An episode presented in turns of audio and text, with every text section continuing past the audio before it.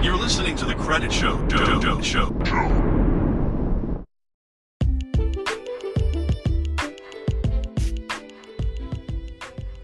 Welcome to the Credit Show. We're learning the good, the bad, and the ugly about credit. I'm your host, Jay, the credit guy. And before we get started, make sure you favorite, follow this podcast, go to my YouTube channel, subscribe to Jay the Credit Guy. Go to my Instagram and follow me on official the Credit Guy so you can learn more valuable content like you will today. First off, I want to say happy holidays, or sorry, not happy holidays, happy new year. Holidays are over, thankfully. Um, this is the first episode of the year. Um, so I hope you all had created some really clear goals that you all want to accomplish this year because it's going to be a big, big year, I feel, for a lot of people.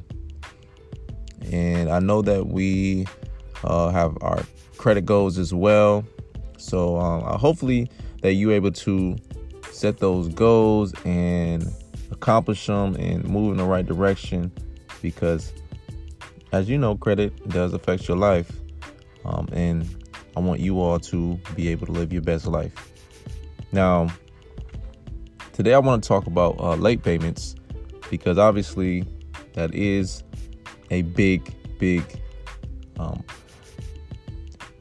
chunk of your credit score and how it's calculated um, but a lot of people they might be late on something and they think it's the end all be all.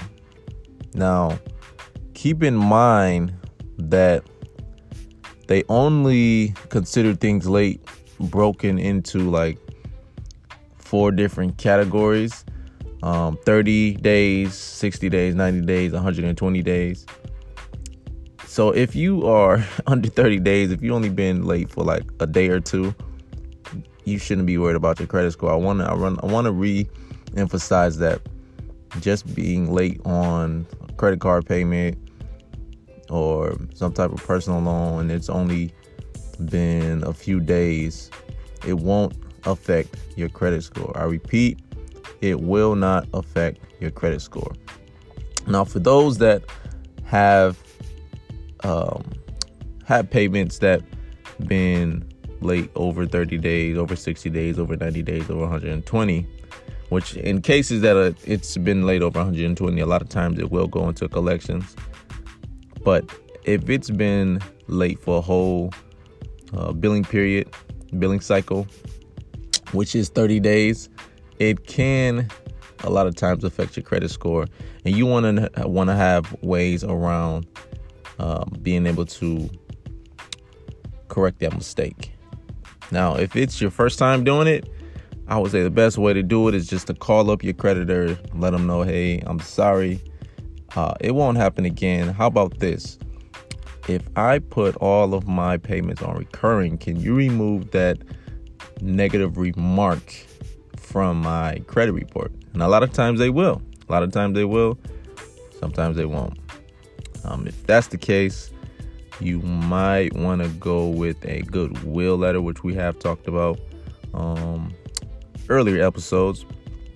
But simply, a goodwill letter is uh, some is, is just a drawn up letter, basically stating that you are a good customer. You know, you're a loyal customer. you've never really been late before, so please just give me a break and this is an effective method but sometimes it do depend on how big the creditor is that you're that you're you're dealing with because a lot of times they just push them goodwill letters off to the side but if they're like a pretty small company then you can you can have pretty good luck with a goodwill letter and I just believe that um, you you definitely obviously don't want to put yourself in a position where you outside of uh, 30 days. But if you do,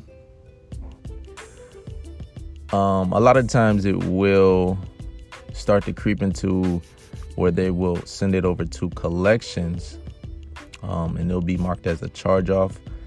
Uh, for sure, after 120 days, it'll be considered a charge off. uh, which basically they kind of deem it as a lost cause. They're not going to get that money back, so they're just going to go a different route. Um, and of course, that's when you have to start dealing with a bunch of calls. You know, the collection agencies is crazy, man. They'll call you all throughout all types of um, time through the day, and we don't want that.